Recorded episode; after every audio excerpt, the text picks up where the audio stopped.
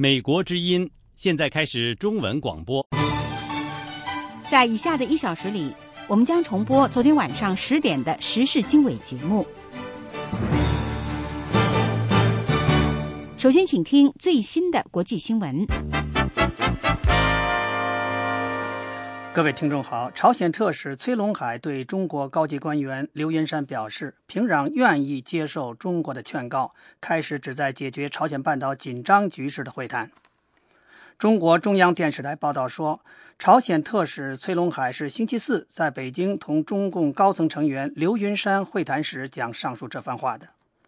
刘云山对崔龙海说：“中国希望各方能够致力于朝鲜半岛无核化。”通过对话解决问题，并且试图重启有关朝鲜核项目的六方会谈。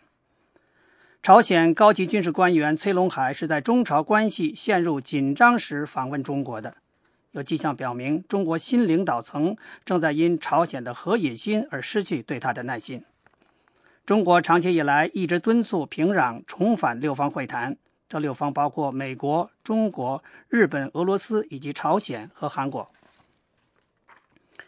美国国务卿克里和英国外交大臣黑格穿梭于耶路撒冷和拉马拉之间会晤以巴双方领导人，共同推动恢复以巴和谈。克里和黑格星期四分别会晤了以色列总理内塔尼亚胡，他们表示希望在重启以巴谈判方面取得进展。当天晚些时候，克里和黑格还在拉马拉分别会见了巴勒斯坦总统阿巴斯。不过，没有迹象表明以色列或者巴勒斯坦领导层愿意改变2008末以来导致和谈基本冻结的固有立场。另外，无论黑格还是克里方面都没有宣布西方国家关于以巴和谈的任何新想法。内塔尼亚胡对克里表示，以色列希望无条件恢复和谈，并且希望巴勒斯坦人也能够这样做。阿巴斯则表示，只有以色列停止在约旦河西岸被占领的和东耶路撒冷建设犹太人定居点，他才会谈判。内塔尼亚胡说，定居点工程将继续下去，他希望的是无条件的谈判。一些海外藏人团体发起了一项运动，要求洲际酒店集团撤销在拉萨建造有两千个房间的巨型度假设施。由自由西藏运动发起的这次活动得到了自由西藏学生运动的支持。他们反对的理由是，这个项目有利于中国政府的宣传，并且会加剧藏人的边缘化。据报道，这个度假设施目前正在建设当中，计划在2014年投入运营。当地官员认为，发展旅游是西藏的前途所在，并且制定了从2015年起每年接待游客1500万人的目标。中国官方新华社报道说，去年的游客人数增加了百分之二十以上，达到了一千零六十万人。活动人士批评说，旅游业的快速发展正在侵蚀西藏的传统和文化，对汉人的好处多于藏人。英国高级官员表示，负责调查伊斯兰极端分子嫌疑人的安全人员已经确认出两名在伦敦街头杀害非执勤英国军人的男子身份。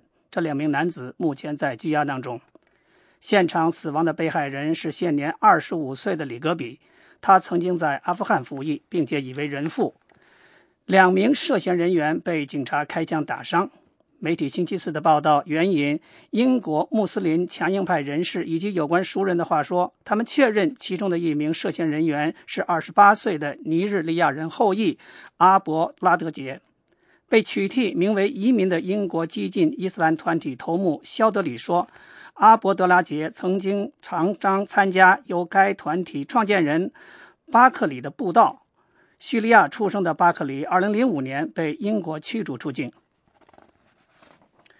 美国总统奥巴马说：“美国军队仅在极受限制的情况下使用无无人机。美国军队更倾向于把恐怖分子缉拿归案，加以审讯和侦查。”奥巴马总统星期四在美国国防大学讲话的时候，为美军使用无人机这一秘密、很少谈及的战术进行辩护，说他的目标严格针对基地恐怖主义组织及其分支。奥巴马承认，美国在外国的任何军事行动都会影响公众舆论。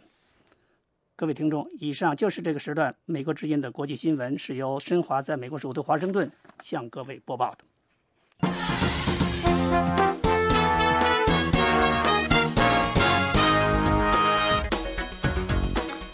听众朋友，您好，现在是北京时间五月二十三号星期四，欢迎您收听这个小时的时事经纬节目，我是主持人肖寻。在这个小时节目时间里，您将收听到的主要内容有：朝鲜领导人金正恩派遣特使崔龙海访问北京，美国国务院星期三的时候表示，中国事先有知会美国政府，美中对朝鲜半岛非核化的目标立场是一致的。另外呢，美国的国土安全部表示，波士顿恐怖爆炸案之后，美国加强了外国留学生签证和入境管理。此外呢，广州有三位中国公民五月二十二号前往越秀区有关的部门递交六四纪念游行的申请，有关人员受理了申请，不过呢，申请的发起人都随后被广州国保以某种方式警告。以上内容，欢迎收听。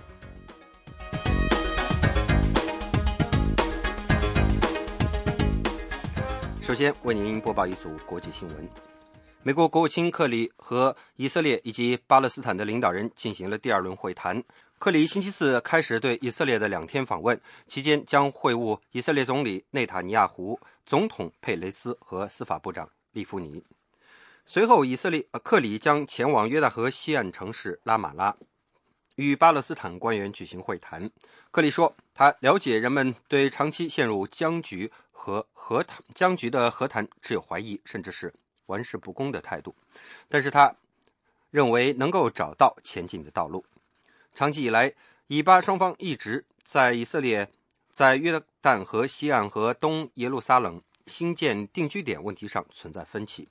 巴勒斯坦希望那些地区成为未来巴勒斯坦国的组成部分，并拒绝在以色列停止新建定居点之前和以色列进行谈判。以色列不愿意为和谈设置任何的先决条件。叙利亚主要的反政府联盟在土耳其的伊斯坦布尔举行了三天的会谈，会谈将涉及反对派是否参与拟议中的与叙利亚政府举行和谈的问题。美国和俄罗斯一直在争取下个月在日内瓦举行的一次这样的会议，让双方坐在一起谈判，在与叙利亚叙利亚成立一个过渡政府的条件。叙利亚全国联盟成员罗亚萨罗亚伊萨菲星期四说，他所属的组织仍然对和谈存有疑问。他们也仍然反对允许巴沙尔·阿萨德参加未来的叙利亚政府。在叙利亚全国联盟在土耳其召开会议之前，叙利亚之友的高级外交官星期三在约旦阿曼开会，并发表声明支持讨论和谈问题。十一个国家在一份联合声明中强调，需要政治解决叙利亚问题，成立不包括阿萨德、他的政府成员以及那些双手沾满鲜血的人的过渡政府。美国国务卿克里敦促阿萨德致力于国家的和平。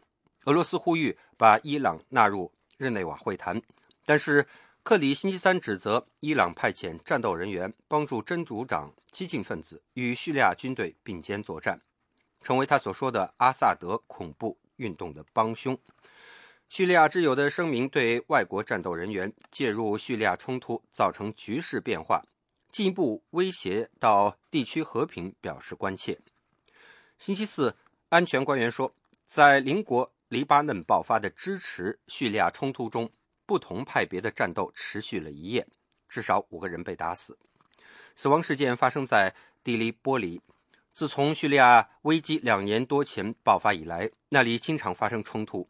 有关官员说，自星期天最新冲突发生以来，已经至少有十六个人被打死。英国首相英国首相卡梅伦星期四就星期三的时候恐怖发生的恐怖杀人事件和高级安全顾问进行了磋商。星期三，一名男子在光天化日之下。于伦敦南部一个军营附近的街道上被杀害。英国警方证实，受害者是一名军人，但应其家人的要求，没有公布这位军人的姓名。媒体报道说，据信两个嫌疑人是非洲裔的英国公民，官方没有证实他们的身份以及国籍。卡梅伦首相说，杀人事件让人震惊，并且说所有的迹象都表明这是一次恐怖袭击。卡梅伦提早结束对法国的访问，回国后主持召开了国家安全紧急会议。苏格兰场的反恐部门领导展开调查，警察开枪打伤了两名涉嫌袭击者，他们目前在医院受到看押。目击者说，嫌疑人是用屠刀将遇害者砍死的，人行道上留下了血迹。英国电视台播放了一名路人拍下的录像，画面显示一名男子沾满鲜血的双手握着一把菜刀和另一把刀，口称：“你们永远都不会得到安全，并且发誓以眼还眼，以牙还牙。”美国国务院发言人谴责这起袭击，并表示，美国在发生这种暴力的时刻，与英国的盟友站在一起。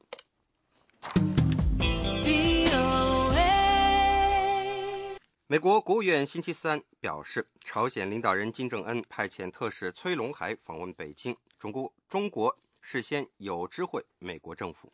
美中对于朝鲜半岛非核化的目标立场是一致的。下面请听美国之音记者张荣香的采访报道。美国国务院代理副发言人文特雷尔二十号在例行电报中强调，朝鲜之外的六方会谈，其他五个成员国立场一致。坚持朝鲜半岛的非核化至关重要。朝鲜劳动党中央政治局常委崔龙海这次访问北京，中国政府曾经事先告知美国政府。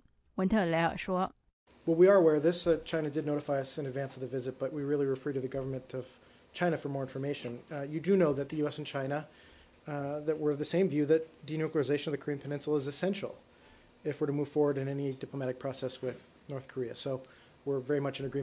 我们知道这件事，中国事先有告诉美国。至于其他细节，我们请你去询问中国政府。美国与中国都认为朝鲜非核化非常重要，这对于外交向前推进至关重要。美中对此看法一致。中国外交部发言人洪磊表示。中方始终致力于维护朝鲜半岛的和平稳定，致力于实现朝鲜半岛的无核化，致力于通过对话协商解决有关的问题。文特雷尔并没有评论双边会谈是否为将来的六方会谈铺路。在朝鲜特使访问中国之前，日本首相安倍晋三的特使也秘密访问过朝鲜。日本政府星期三表示，日本正在考虑与朝鲜直接举行会谈。以上是美国之音记者张荣香的采访报道。这是美国之音的时事经纬节目。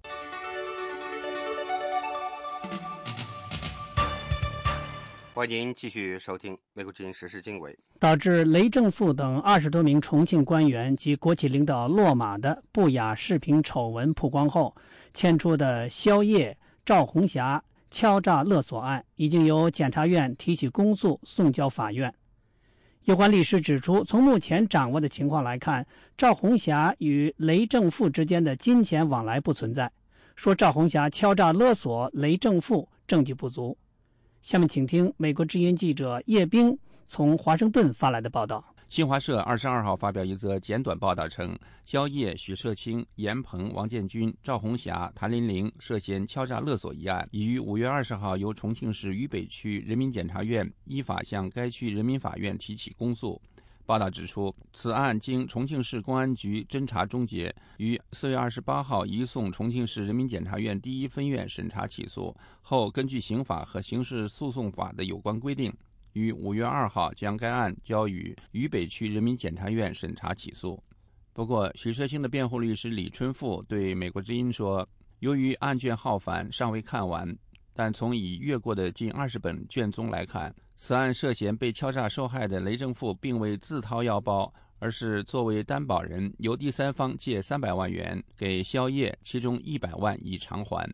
而赵红霞等其余嫌疑人跟雷正富有无金钱往来，暂时看不出。上述被告人同属重庆永煌实业有限公司，肖烨和严鹏为公司创始人，许社清、赵红霞等其余嫌疑人均为该公司员工。据新华网转发的《齐鲁晚报》报道，在这起涉案金额为五百万元的涉嫌欺诈勒索案中，雷正富和周天云两名受害官员都没有自掏腰包，而是他人垫付。报道说，二零零八年二月，当肖烨以借钱之名实施敲诈勒索时，原北碚区区长雷正富让北碚区重庆智勇实业开发有限公司向肖烨支付人民币三百万元。此后，肖烨还让雷政富把北碚柳荫路边坡整治及贝金路改造工程交给他的公司承建。二零零九年九月，肖烨借谭林玲不雅视频为由，仍以借钱之名向原重庆市地产集团董事长周天云敲诈二百万元，周天云让其亲人为自己支付。该报道称，肖烨敲诈所得的五百万元，其中二百余万元用于购买房产。仅有四万元被肖烨以服装提成的名义交给了赵红霞，其余款项则被肖烨用于其他方面。此案被告人之一许车清是雷政富不雅视频丑闻的第一爆料人。去年中共十八大前，他到北京将涉录雷政富等官员与赵红霞发生不当性关系的视频材料交给其河南老乡人民监督网的公民调查记者朱瑞峰，后者将雷政富不雅视频上网曝光。很快掀起一阵民间监督举报贪官的反腐热潮，许社清则因此吃上了官司。他在看守所通过律师表示，他向朱瑞峰爆料揭发，引起高层重视，导致一批贪官下台，对反腐败有功。许社清的代理律师、北京蓝鹏律师事务所合伙人李春富已经到达重庆领取检方对许社清的起诉书。星期三晚上，他在前往重庆登机前接受美国之音电话采访时表示，此案的案卷多达三十多本，他收到的二十二本案卷尚未阅完，又补充了九本，因此他无法就案件和当事人涉案的性质做准确推断，很多事需要看完全部案卷，了解各方的证言证据之后才能厘清。这位律师还表示，周天云与谭林玲独处一室时，许社清参与了捉奸。在记者追问下，李春富律师披露，他看到的案卷显示，检方所指的宵夜敲诈雷正富三百万元是有借条的，雷正富做担保，有第三方出钱，并且已经还上了一百万元。我确确实实要等到看完案卷才能定性，还有他的律师怎么定性的，这个他这个我不太清楚，但是我确实在他这里面确确实实他是有，呃有借有还，但是说没有还完。以借的方式拿了这三百万，是这个意思吗？对对对对对，他打有借条，并且还还了一百万。对于涉嫌色诱官员偷拍不当性爱视频的赵红霞和谭琳玲，是否直接向雷正富和周天云勒索钱财？李春富表示，从他看过的案卷来讲，应该说这是不存在的。赵红霞，呃，他有没有就直接跟他要钱，或者是从他通过他的手来转这笔钱？有没有？呃，这个我我目前没看到，目前没有。此案的主要受害人，原中共重庆市北碚区委书记雷正富，因涉嫌受贿，已在五月十号被重庆市人民检察院第一分院向重庆市第一中级人民法院提起公诉。官方报道没有透露雷正富有哪些具体的受贿罪行，或者其中是否包括性贿赂。迄今为止，在已起诉的涉嫌敲诈勒索案中，同为受害人的周天云。还有其他近二十名也因卷入不雅视频丑闻而遭免职处分的党政干部和国企负责人，则没有受到法律追究的报道。美国之音叶冰华盛顿报道。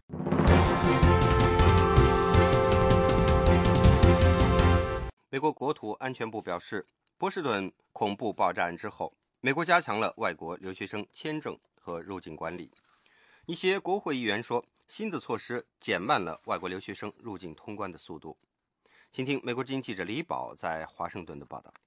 美国国会众议院国土安全委员会星期二就签证与安全问题举行听证会。多位议员表示，波士顿恐怖爆炸案显示，美国的外国留学生签证和入境管理出现严重问题，对国家安全构成威胁。今年四月十五号发生波士顿恐怖爆炸事件之后。调查人员发现，实施爆炸的嫌疑人的几个同学在事发后试图销毁犯罪证据，阻挠调查工作。其中一名来自哈萨克斯坦的同学以学生身份进入美国，尽管入境时他的留学生证明 I-20 表已经过期。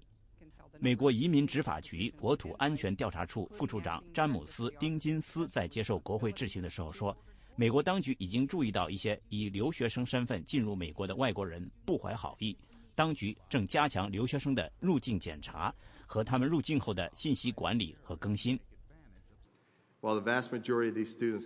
虽然绝大多数留学生来到美国是为了追求高水准的教育机会，但是有些人选择不同的道路。他们寻找我们签证系统的弱点，以达到自己邪恶的目的。美国海关和边防保护局副助理局长代理约翰·瓦格纳在听证会上承认，海关和边防保护局与移民执法局在留学生资料分享方面存在问题，导致波士顿爆炸案有关人员被错误准许入境。有关部门正在处理两个系统的数据联通和分享问题。与此同时，海关和边防保护人员在各个入境口岸加强了对外国留学生的入境检查。来自德克萨斯州的民主党籍众议员奥罗克说：“这些措施拖长了就读德州大学的一些墨西哥留学生的入境检查时间。”波士顿爆炸案之后，这些留学生被带到一级和二级入境检查点接受检查。有时候他们的通关时间长达八小时之久。对此，移民执法局的詹姆斯·丁金斯说：“留学生入境通关时间在早些时候有所增加，现在基本正常。只有那些 I-20 表可能有问题的人才会接受二级检查。目前，接近一百万外国留学生在美国读书，其中四分之一来自中国。”多项分析报告说，外国留学生和亲属在美国的学费和各项开支每年超过两百亿美元。美国国会和政府部门表示，会在欢迎外国留学生来美读书和加强学生签证与入境管理、保护国家安全之间努力寻找平衡点。美国之音记者李宝华盛顿报道。这是美国之音的中文广播。您收听的是美国之音的时事经纬。在八九民运六四事件二十四周年的前夕，广东的三位公民五月二十二号前往广州越秀区有关部门递交六四纪念游行的申请。有关人员受理了申请，并且约好六月二号书面答复。不过呢，申请的发起人都随后被广州国保以某种方式警告。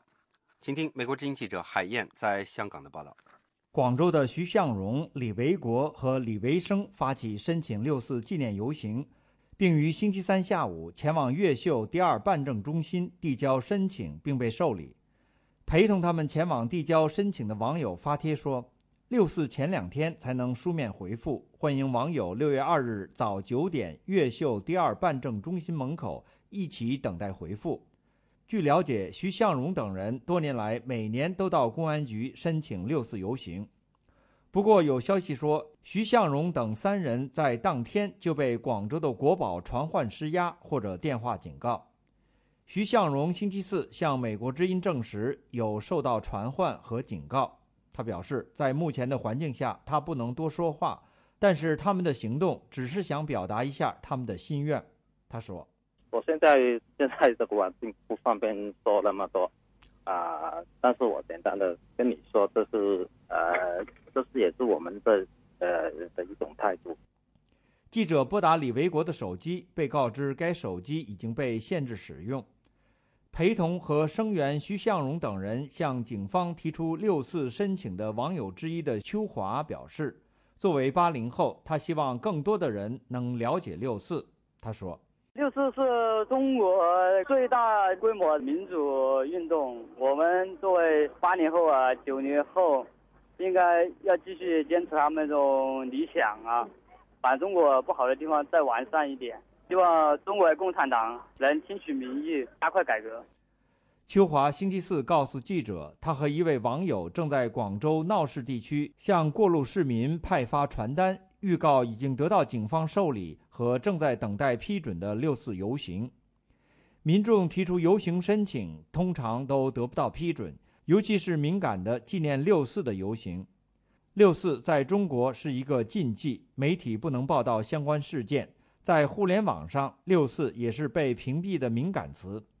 目前，中国的八零后和九零后一般对六四所知甚少。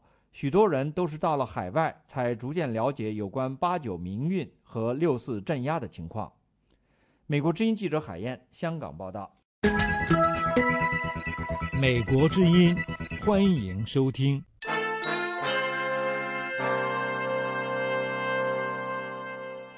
您收听的是美国之音的时事经纬节目。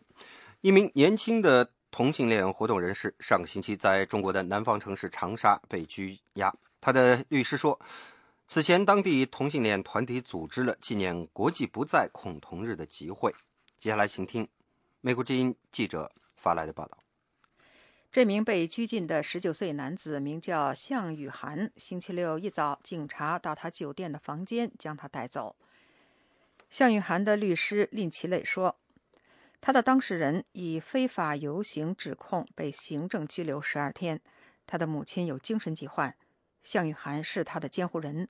我们已经向当局缩短，呃，要求当局缩短对向雨涵的拘留期。林律师说，他的当事人被关押在长沙看守中心。在中国，当局不经审判可以至少将人关押一个月。在一些国家最近通过保障同性恋权利的法律之后，中国的活动人士正在加紧努力推动同性恋婚姻合法化，赢得更多基本权利保障。今年四月，新西兰成为世界上第十三个同性恋合法婚姻的国家。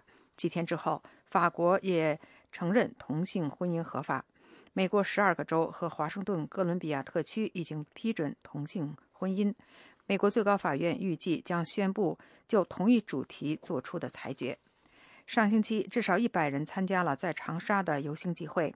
那天是国际不再恐同日。当天的活动由法国巴黎一个知名的男女同性恋、双性恋和跨性别恋者组织发起。游行的人呼吁停止对同性恋人士的歧视，要求加强保障中国同性恋者的公民权利。另有三人同时被警方带走问讯，但是几个小时之后被释放。阿强说：“他是这次游行集会的组织者，他办了一个。”同性恋群体的网站去年帮助举办了类似的活动，他非常活跃，希望今后继续主办这个活动。美国之音记者没有联系上长沙有关部门，请他们对向雨涵的案子发表看法。上个星期，包括北京、上海和广州在内的中国多个城市举行了类似的示威活动，那些地方没有示威人士被逮捕的报道。组织者说，各地的游行集会没有受到干扰，并且丰富多彩，目的是吸引当地各阶层的理解和支持。游行队伍唱歌、喊口号，还向被吸引的路人发宣传品。在重庆大学，游行者在校区外举办接吻比赛，这个活动吸引了数百名旁观者，在中国的微博上被广泛的讨论。维权律师也在国际不再恐怖日那天。向中国全国人大常委会法律委员会发出公开信，要求修改中国婚姻法，把同性恋婚姻加进婚姻的合法形式。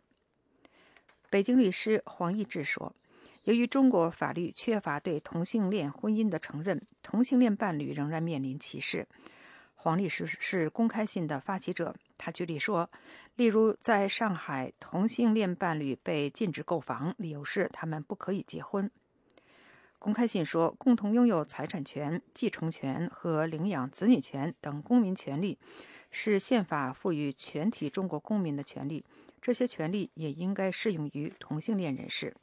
黄一志律师说，最近美国又有一个州将同性恋婚姻合法化，有关的辩论正在世界各地引起共鸣。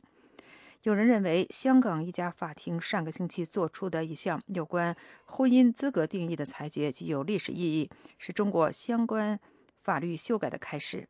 上星期一，香港终审法院裁定，婚姻条例在女方定义上应该包括做了变性手术的人。该项裁决是对一位变性女性对于香港原有婚姻概念法律诉讼的最终结果。中国特别行政区香港法庭的裁决引发争议。香港报社人士担心，该项裁决会为同性婚姻打开大门。同性恋在中国仍然是一个敏感的话题，不过这个话题正在引起更多的关注，甚至是官方新闻机构的注意。这个星期早些时候，官方的新华社引用了一项研究说。中国的同性恋和双性恋遇到包括雇主和同事在内的广泛歧视。这是美国之音的时事经纬节目。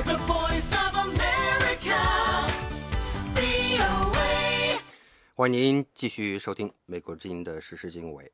台湾最大在野党民进党部分立法委员要求党内就中国政策进行辩论，凝聚共识，并找出新的对策。接下来，请听美国之音特约记者张永泰发自台北的报道。民进党立委姚文智表示，民进党应该就中国政策进行党内大辩论，确立目标纲领，让人民放心，并且为二零一六年重新执政做好准备。可以针对各种议题来辩论，啊，包括到底是台湾独立，还是一中各表有市场，谁有市场？啊，到底是九二共识，还是宪法共识，或者是其他的共识？那么可以作为这个两岸互动的依据。姚文智还指出，马英九在位五年，不断的亲中，再加上轻信涉贪，施政无能。处理和菲律宾的余事纠纷更是进退失据。民进党多位立委星期四召开青壮世代建请党中央举办中国政策辩论记者会，与会委员也都就相关政策未来的走向发表看法。民进党立委李俊毅表示，民进党不应该只是关注是否要和中国进行接触的问题，而是要深入探讨如何面对中国的崛起。我们的生活空间越来越小，我们的外交休兵已经变成外交休克，我们的国防也毫无目标。这个是我们重新检视民进党如何来面对中国这个越来越大的国家，越来越有各方向的影响力的国家。李俊毅还说，民进党和国民党不一样，不是一元政党，也不是主席说了算，而是大家有不同的意见，可以透过辩论凝聚共识。民进党立委肖美琴表示，这十几年来，两岸关系已经更加的复杂，台湾的国际处境越来越艰难，民进党必须讨论出新的对策。包括中国对台的所使用的手段，从早期的呃武力的恐吓，哦，甚至是飞弹的威胁，到现在是更多元化的统战的这个运用社会经济等等各个层面，哦，深入台湾社会。肖美琴还指出，确保台湾在国际上的生存空间，以及确保整个区域的和平与繁荣，是一个非常重要的课题。民进党主席苏贞昌日前首次召开中国事务委员会议，参与成员主要是党内九位大佬级政治人物，并不包括青壮派人士。民进党中国事务委员会发言人郑文灿表示，民进党已经规划举行扩大会议，邀请地方县市长、立法委员等各界人士就中国政策进行讨论。一九九八年。民进党曾经就两岸政策进行过党内大辩论，正反双方分别就大胆西进或是强本渐进展开激烈的交锋。一九九九年，民进党内部达成共识，并通过《台湾前途决议文》，主要内涵是台湾已经是主权独立的国家，它的国名叫中华民国。这份决议文也是十多年来民进党和中国互动的重要依据。以上是美国之音特约记者张永泰从台北发来报道。这里是美国之音的中文节目。台湾与菲律宾因为广大性渔船事件引发紧张关系，双方政府正在为道歉以及赔偿等问题僵持不下。接下来，请听美国之音记者钟晨芳的报道。担忧在台湾工作的八万七千名菲律宾劳工遭到暴力对待，数十名菲律宾劳工活动人士星期三在马尼拉台湾驻菲律宾代表处所在的建筑外高喊“尊重菲律宾劳工权益”和“我们不是台湾敌人”的口号，呼吁台湾政府善待在台工作的菲律宾劳工。菲律宾劳工党发言人何达勒查说：“全世界所有的流动劳工都受到国际公约的保护。”他们不应该成为戴罪羔羊或两国政府彼此报复的借口。何达勒查也呼吁菲律宾政府尽速完成调查，才能还给死者台湾渔民洪石成一个公道。菲律宾政府应该进行公正的调查，并且立即将它完成，让事态能够冷静下来。他能平静所有的事情，包括满足台湾方面的要求，还给洪先生一个公道。台湾渔船“广大兴二十八号”五月九号在台湾与菲律宾有争议的海域遭菲律宾海防人员扫射，六十五岁渔民洪石成被击毙。台湾对菲律宾提出道歉、赔偿、惩凶及开始渔业谈判的要求未获同意。台湾政府以冻结菲律宾劳工到台湾工作作为制裁。台湾总统马英九星期三说，他在第一时间就要求台湾治安单位保障在台湾的菲律宾侨民不受伤害或歧视。有关菲律宾劳工因台菲争议而遭到不当待遇的传言，并非事实。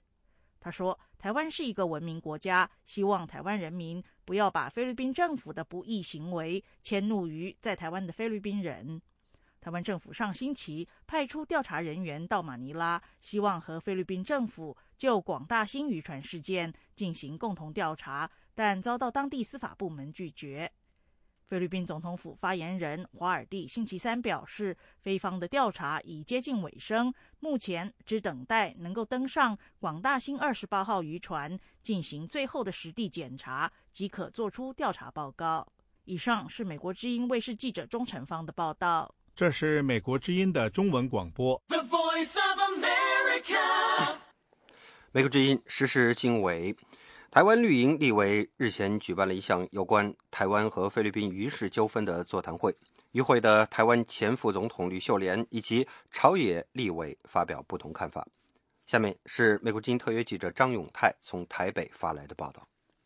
台湾前副总统吕秀莲表示，由这次台菲之间的渔事纠纷来看，一个中国原则将是台湾前途的最大陷阱，应该好好的检讨。本来我们还很理性了。就是菲律宾的总统宣布说要用一中原则来处理这个渔事纠纷以后，啊，超越蓝绿。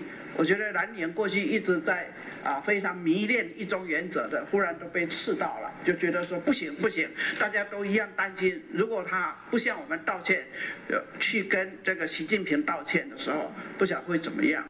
吕秀莲还认为，台湾未来应该更加重视海洋立国的精神，以及严肃思考。需要何种海洋战略以及国家战略目标？台湾绿营立委日前在立法院举办了一场名为“台非海事冲突的醒思与启示”座谈会，邀请了前副总统吕秀莲以及朝野立委学者参与。与会的国民党立委邱文燕表示，台非渔事纠纷是一个暂时的事件，双方未来应该走向资源共享、共同开发。怎么样让这个所谓的？共享型的海域，共享的分享型的海域，就是像巴士海峡、像台湾海峡、像东海，啊，这些地方呢，不单是说我们以这个南极条约这种精神呢，把它变成非武力的，啊，那么和平的、合作的这种海洋。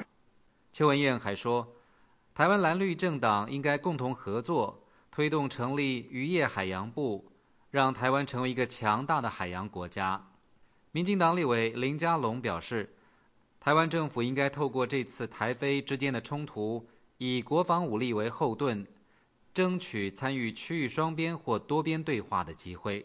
南海地区的这个过去哈，我觉得海上救难，啊啊这一些啊环境的议题，哦还有这个捕鱼的这些相关的这些重大的啊关系上面哈，我们可以更正当的透过美国，甚至要求中国啊。好，必须在南海议题上允许台湾有一定参与的空间。好，包括东南亚国协的区域论坛，好 ARF。林佳龙还指出，亚太国家对于中国影响力不断增加表示警戒，台湾应该配合美国重返亚洲的政策，凸显台湾在这个区域当中的战略价值。丹江大学亚洲所所长林若愚表示，中国试图利用这次冲突。营造和台湾联手对抗菲律宾的假象，这不仅伤害台湾的主权，更不利于台湾和东盟国家关系的发展。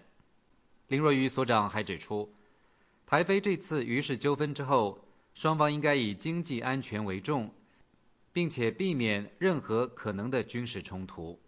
以上是美国之音特约记者张永泰从台北发来报道。这是美国之音的时事经纬节目。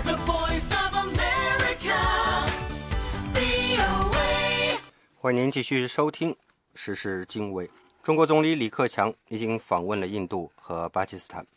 中国和巴基斯坦一直享受着全天候式的友谊，而印度则深受据称来自巴基斯坦的恐怖活动的困扰。同时呢，巴基斯坦也是美国反恐战争的盟友。二零一四年，美国和北约从阿富汗撤军，巴基斯坦的地位似乎更为重要。巴基斯坦如何影响美印中印乃至美中关系？接下来，请听美国之音的系列报道《美中印三角博弈》的第三集。巴基斯坦对中印和美印关系的影响。在巴基斯坦前总理谢里夫宣布其领导的穆斯林联盟赢得了国民议会的选举之后，中国再次强调中巴之间的全天候友谊。作为全天候的朋友，我们愿意继续支持巴基斯坦维护国家稳定、促进国家发展的努力。我们也愿意愿意与巴方共同努力，推动中巴战略合作伙伴伙伴关系迈上新的更高的水平。据悉，中国新总理李克强对巴基斯坦的访问将继续推进中巴之间的真正的好邻居、好朋友、好伙伴、好兄弟的关系。二零一一年，巴基斯坦和中国庆祝建交六十周年。虽然两国在一九五一年建交，但是中巴之间全天候的友谊，只是到一九六二年的中印战争时才真正的开始。一九六二年爆发的中印战争，为中巴关系的发展提供了新的契机。同年，巴基斯坦与中国签署边界协议，承认中国对有争议的克什米尔领土部分地区的控制权。此后，保持与中国的密切关系，一直是巴基斯坦历届政府的政策重点。中国多年来也为巴基斯坦提供了广泛的经济、军事和技术援助。中国是巴基斯坦国防武器的重要供应商，两国合办项目发展军备，范围从喷气式歼击机到导弹护卫舰部等。尽管中国一直否认帮助任何国家获取核技术，但是外界认为中国在巴基斯坦的核基础设施方面发挥着重要的作用。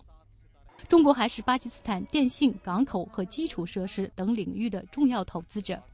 二零一三年二月，中国获得了巴基斯坦重要港口瓜达尔港的运营权。中国掌管瓜达尔港，对印度甚至美国的经济军事利益产生了潜在的重大影响。他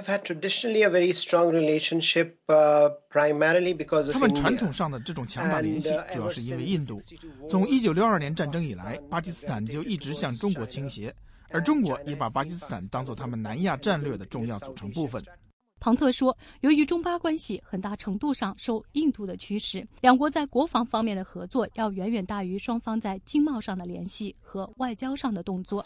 近年来，由于中国新疆分离主义分子的活动趋于频繁，庞特说，中国认为作为最大的穆斯林国家的巴基斯坦，在中国维护新疆地区的稳定方面可以发挥重要的作用。虽然目前巴基斯坦在这个方面的作用还没有显现。”过去两年，北京已经对巴基斯坦成为新疆伊斯兰极端分子的培训基地表达不满。他说：“如果巴基斯坦在这个问题上不能够帮助中国，可能会给中巴关系带来深远的影响。”八十年代末，中国和印度的关系加强。中国目前还是印度最大的贸易伙伴。中国与印度的双边贸易额是中国与巴基斯坦双边贸易额的六倍。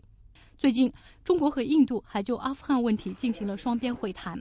虽然如此，庞特认为中印关系的加强不会降低巴基斯坦在中国人战略当中的地位，特别是印度现在在全球的地位上升，美印关系在加强的时候。China feels threatened by India's 因为在某种程度上，中国觉得印度的崛起对自己是个威胁。我想，中国已经很明确地表示，他们将继续利用巴基斯坦帮助推进他们在南亚地区的议程，那就是将印度牵制在地缘政治中。庞特说：“即便中国与印度在开展反恐对话，但是中国也拒绝与印度讨论巴基斯坦的问题。这表明中国不愿意影响与巴基斯坦的关系。” For India, if you say what is India's security challenge now? 对印度来说，印度目前最大安全挑战是什么？对印度的任何一届政府来说，那就是2008年发生的孟买事件不要重演。中国明白这个道理。中国知道恐怖主义是怎么回事，不管是发生在新疆还是其他地方，在印度，印度人的感觉是中国与巴基斯坦关系如此密切，是对印度的担忧不管不顾，对巴基斯坦支持针对印度的恐怖主义置若罔闻。印度人不禁要问：中国这么做还是负责任的大国吗？不过，巴基斯坦是不会对中国出口恐怖的。二零零八年，印度经济中心孟买遭到连环爆炸袭击，印度政府指责巴基斯坦卷入其中，巴基斯坦对此予以否认。尽管如此，巴基斯坦与阿富汗接壤的边境地区一直被认为是伊斯兰极端主义分子和基地恐怖分子的滋生地。庞特认为，在反恐问题上，中国与印度在巴基斯坦其实有着相似的目标。中国和印度都希望建立一个稳定的、温和的、经济繁荣的巴基斯坦，一个不把恐怖主义当作实施国家政策工具的巴基斯坦。他们希望看到一个不出口极端主义的巴基斯坦，一个不把阿富汗看成战略腹地和战略纵深，而是一个需要支持的、需要外交帮助的邻国的巴基斯坦。巴基斯坦长期为军政府所控制，国内的暴力和恐怖活动频频发生。谢里夫领导的穆斯林联盟党这次赢得了大选，标志着巴基斯坦历史上第一次出现了平民政府的权力更替。但是大选期间暴力活动不断。唐特说：“从区域政治考虑，中印两国应该有很强的动力一起合作，帮助巴基斯坦和阿富汗未来的经济发展和机构的建立。”这样一个巴基斯坦也符合美国的利益。巴基斯坦是冷战时期美国抗衡苏联的战略盟友。二零一一年九幺幺事件之后，美国决定对阿富汗塔利班政权发动战争，巴基斯坦成为美国反恐战争的盟友。巴基斯坦为北约在阿富汗的补给提供了通道。美国无人机还在巴基斯坦西北部落地区对塔利班分子和基地组织激进分子予以打击。反过来，美国也给予了巴基斯坦巨大的军事和经济援助。二零一一年五月，美国在巴基斯坦境内击毙基地组织头目本拉登之后，两国之间的关系逐渐的恶化。巴基斯坦抱怨美国的单边行动侵犯了巴基斯坦的主权。二零一一年十一月，美军空袭巴基斯坦哨所，并炸死二十六名巴基斯坦官兵，导致巴基斯坦国内反美的情绪更加的高涨。无人机事件甚至对二零一四年之后的美巴关系产生影响。But now Americans have decided to withdraw from from Afghanistan and. 美国现在打算从阿富汗撤军。奥巴马政府一直以来的战略似乎是用无人机打击阿富汗和巴基斯坦边境的激进分子，这将是美巴关系中的重要问题。同时，2014年后美国会对巴基斯坦提供什么样的支持也是问题。我怀疑，2014年之后美国对巴基斯坦还有任何兴趣。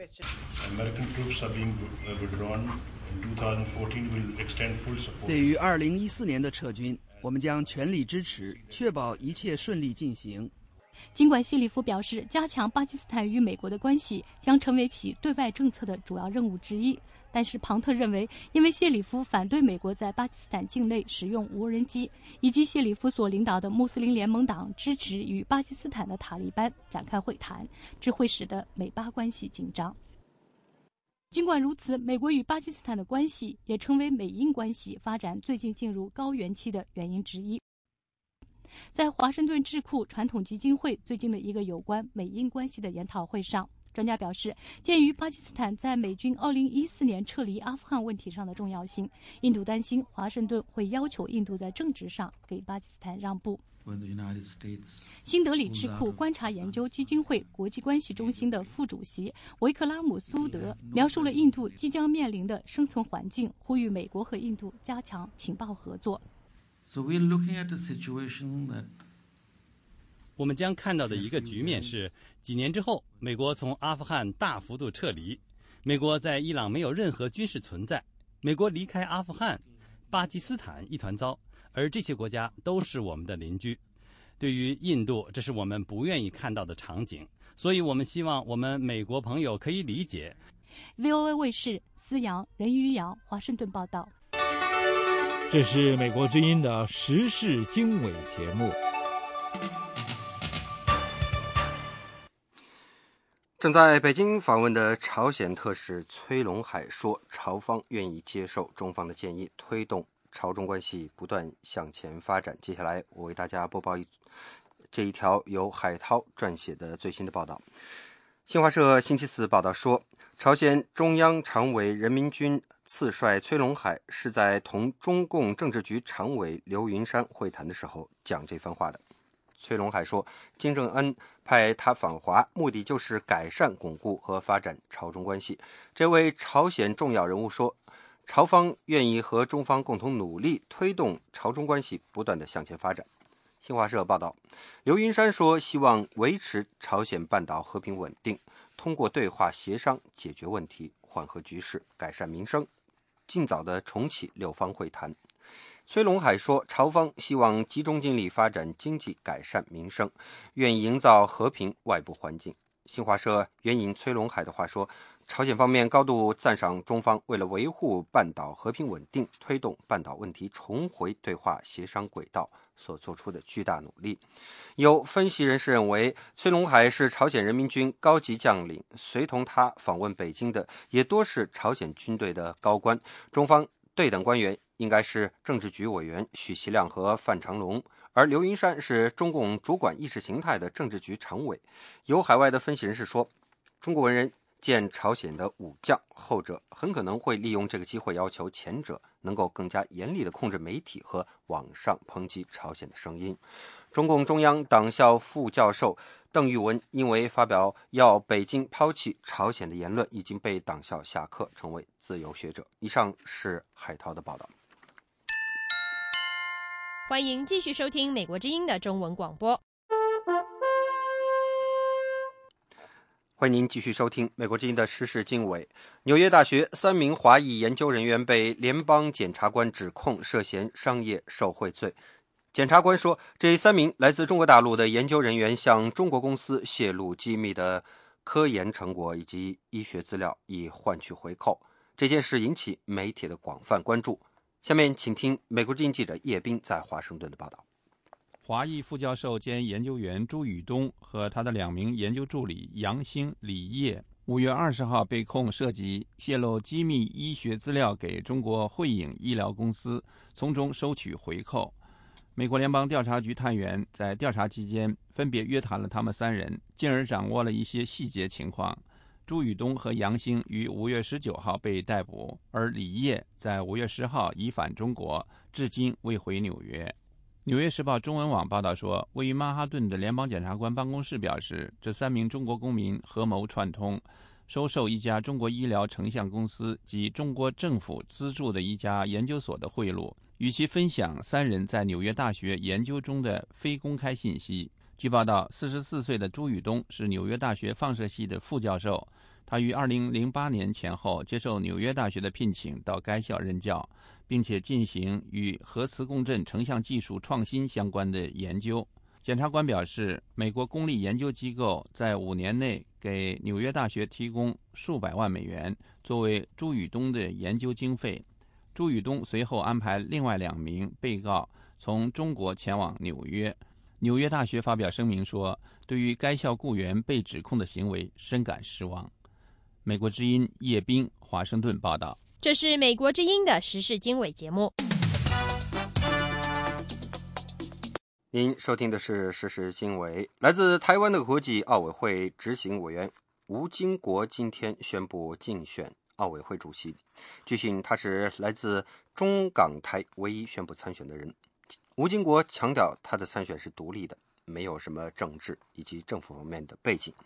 下面，请听美国之音记者杨晨从台北发来的报道。吴金国二十三号在台北宣布，他已经向国际奥委会递交了参选意向书，并且在今天宣布参选。我希望这次我的这个参加这次的选举，我希望超越这个基本的奥运比的比例啊，能够更进入另外一个境界来发展。呃，当然，我的主要的一个这个主实际在这次竞选啊，就是对于这个文化跟教育。奥运会大家都晓得，大家去看比赛。啊，这十六天的比赛非常紧凑，非常精彩。可是去看比赛，包括观众，包括参与的运动员、教练，有几个了解到奥林匹克真正的价值观？参加比赛是体能，是训练的成果的验收。可是呢，很重要的就是我们在当中所含的奥林匹克的价值。奥林匹克价值是什么呢？就是 excellence 要卓越。第二，一定要 这个呃强调它的独立性。第三就是它的 respect，必须要互相尊重。他说，奥林匹克运动现在面临着违禁药物与操控比赛和赌博等问题。各位听众，下面请听美国之音这个时段的国际新闻。朝鲜特使崔龙海对中国高级官员刘云山表示，平壤愿意接受中国的劝告，开始旨在解决朝鲜半岛紧张局势的会谈。中国中央电视台报道说，朝鲜特使崔龙海是星期四在北京同中共高层成员刘云山会谈时讲上述这番话的。刘云山对崔龙海说：“中国希望各方能够致力于朝鲜半岛无核化，通过对话解决问题，并且试图重启有关朝鲜核项目的六方会谈。”朝鲜高级军事官员崔龙海是在中朝关系陷入紧张时访问中国的，有迹象表明，中国新领导层正在因朝鲜的核野心而失去对他的耐心。中国长期以来一直敦促平壤重返六方会谈。这六方包括美国、中国、日本、俄罗斯以及朝鲜和韩国。美国国务卿克里和英国外交大臣黑格穿梭于耶路撒冷和拉马拉之间会晤以巴双方的领导人，共同推动恢复以巴和谈。克里和黑格星期四分别会晤了以色列总理内塔尼亚胡，他们表示希望在重启以巴谈判方面取得进展。当天晚些时候，克里和黑格还在拉马拉分别会见了巴勒斯坦总统阿巴斯。不过，没有迹象表明以色列或者巴勒斯坦领导层愿意改变2008年末以来导致和谈基本冻结的固有立场。另外，无论黑格还是克里方面都没有宣布西方国家关于以巴和谈的任何新的想法。内塔尼亚胡对克里说：“以色列希望无条件恢复和谈，并且希望巴勒斯坦人也能够这样做。”阿巴斯则表示：“只有以色列停止在约旦河西岸被占领的和东耶路撒冷修建犹太人定居点，他才会谈判。”内塔尼亚胡则说：“定居点工程将继续下去，他希望的是无条件谈判。”一些海外藏人团体发起了一项运动，要求洲际酒店集团撤销在拉萨建造有两千个房间的巨型度假设施。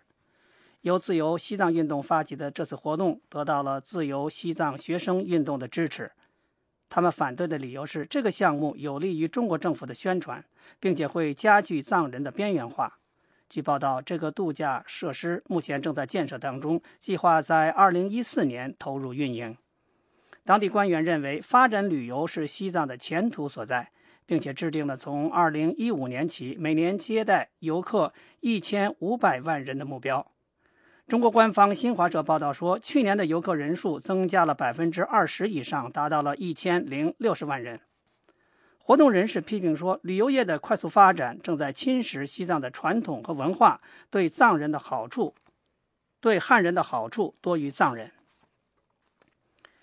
英国高级官员表示，负责调查伊斯兰极端分子嫌疑人的安全人员已经确认出两名在伦敦街头杀害非执勤的英国军人的男子的身份。这两名男子目前在拘押当中。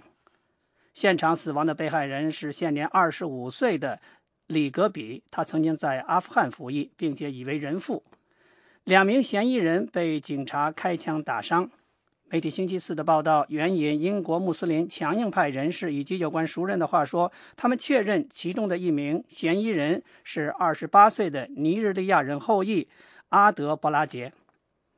被取缔的名为“移民”的美国激进伊斯兰团体头目肖德里说，阿德伯拉杰经常参加由该团体创建人巴克里的布道。